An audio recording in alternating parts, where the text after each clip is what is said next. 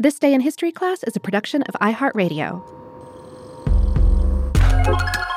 Hello, and welcome to This Day in History class, a show that pays tribute to people of the past by telling their stories today.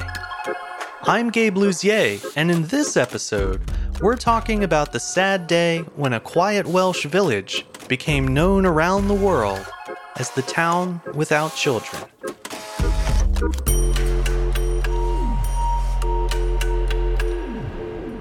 The day was October 21st, 1966.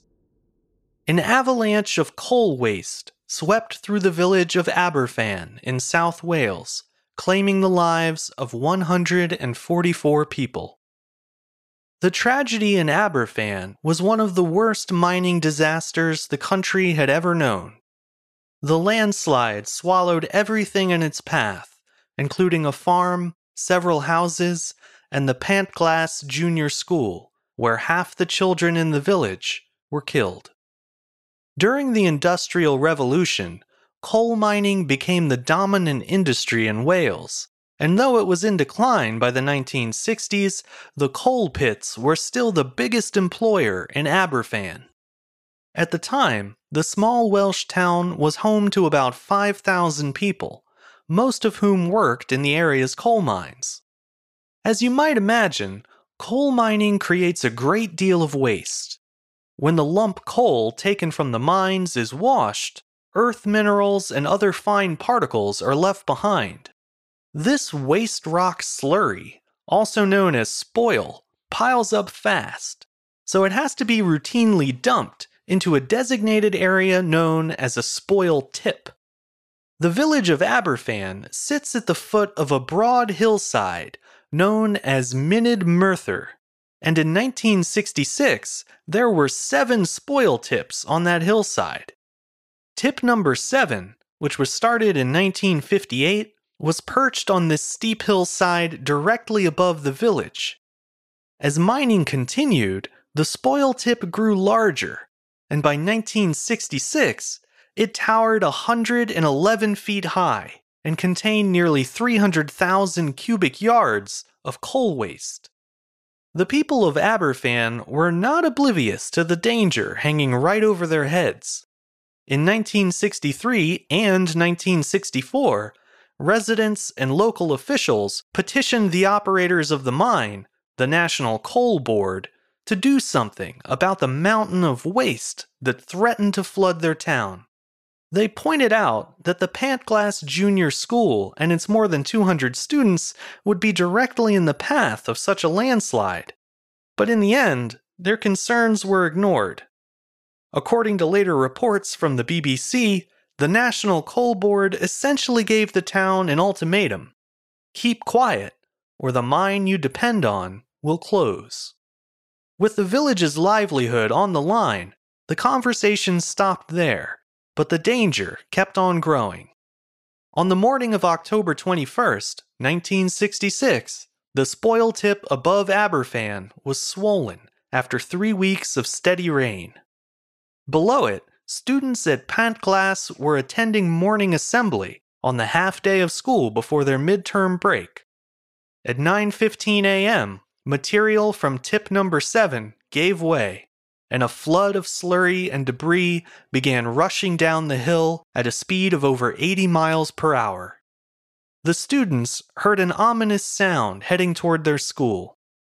An eight year old survivor named Gaynor Minett described the moment four years later. She said, quote, It was a tremendous rumbling sound, and all the school went dead. You could hear a pin drop. Everyone was petrified, afraid to move. I just managed to get up and I reached the end of my desk when the sound got louder and nearer until I could see the black out of the window.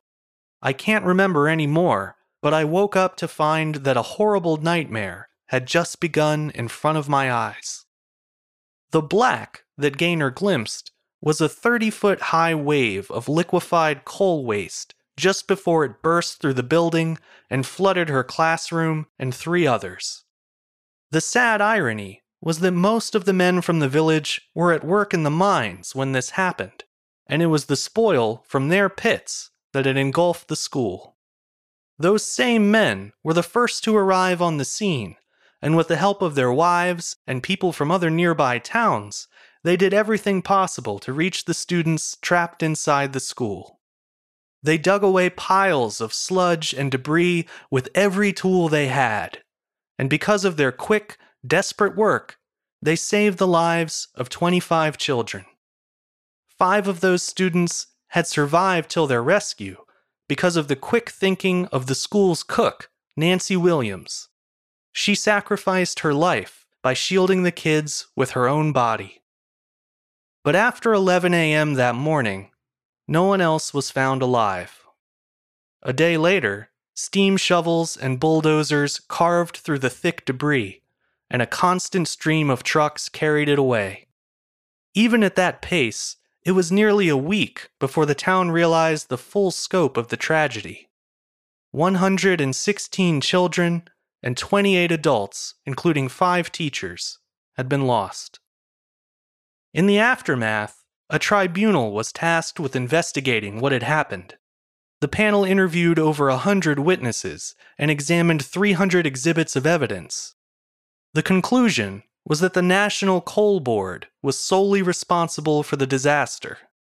In its report, the tribunal noted that the event could and should have been prevented, writing, quote, The Aberfan disaster is a terrifying tale of bungling ineptitude by many men charged with tasks for which they were totally unfitted, of failure to heed clear warnings, and of total lack of direction from above. Not villains, but decent men, led astray by foolishness or by ignorance or by both in combination. The National Coal Board was slow to accept responsibility and even slower to attempt restitution. Thankfully, there was no such hesitation in the people of the United Kingdom. The Aberfan Disaster Memorial Fund was established on the very day of the landslide and by the time it closed in January of the following year, it had raised more than 1.7 million pounds, the equivalent of around 20 million pounds or more than 25 million dollars today. Much of the money went to repairing the village and caring for the injured, but those who had been most affected by the tragedy received shockingly little. The fund's managers only offered 500 pounds each to bereaved parents and even that was only due to pushback following their initial offer of 50 pounds each. A large portion of the funds went to the removal of the remaining spoil tips that loomed above the town. The National Coal Board had been asked to cover this cost, but it refused. Today, Aberfan is no longer a coal mining village. The events of 1966 left deep and lasting psychological scars on the people who survived the ordeal, and their pain lingers to this day. The site of Pantglas Junior School is now a memorial garden. It's lined with 116 white arches, one for each child who was killed on that fateful morning. May they and the other victims rest in peace, and may those who place profits above the lives of their fellow man face justice. I'm Gabe Luzier, and hopefully you now know a little more about history today than you did yesterday. If you'd like to keep up with the show, you can follow us on Twitter, Facebook, and Instagram at TDIHC Show. You can also leave us a review on Apple Podcasts, and you can write to us at thisday at iHeartMedia.com. Thanks to Chandler Mays for producing the show, and thank you for listening. I'll see you back here again tomorrow for another day in history class.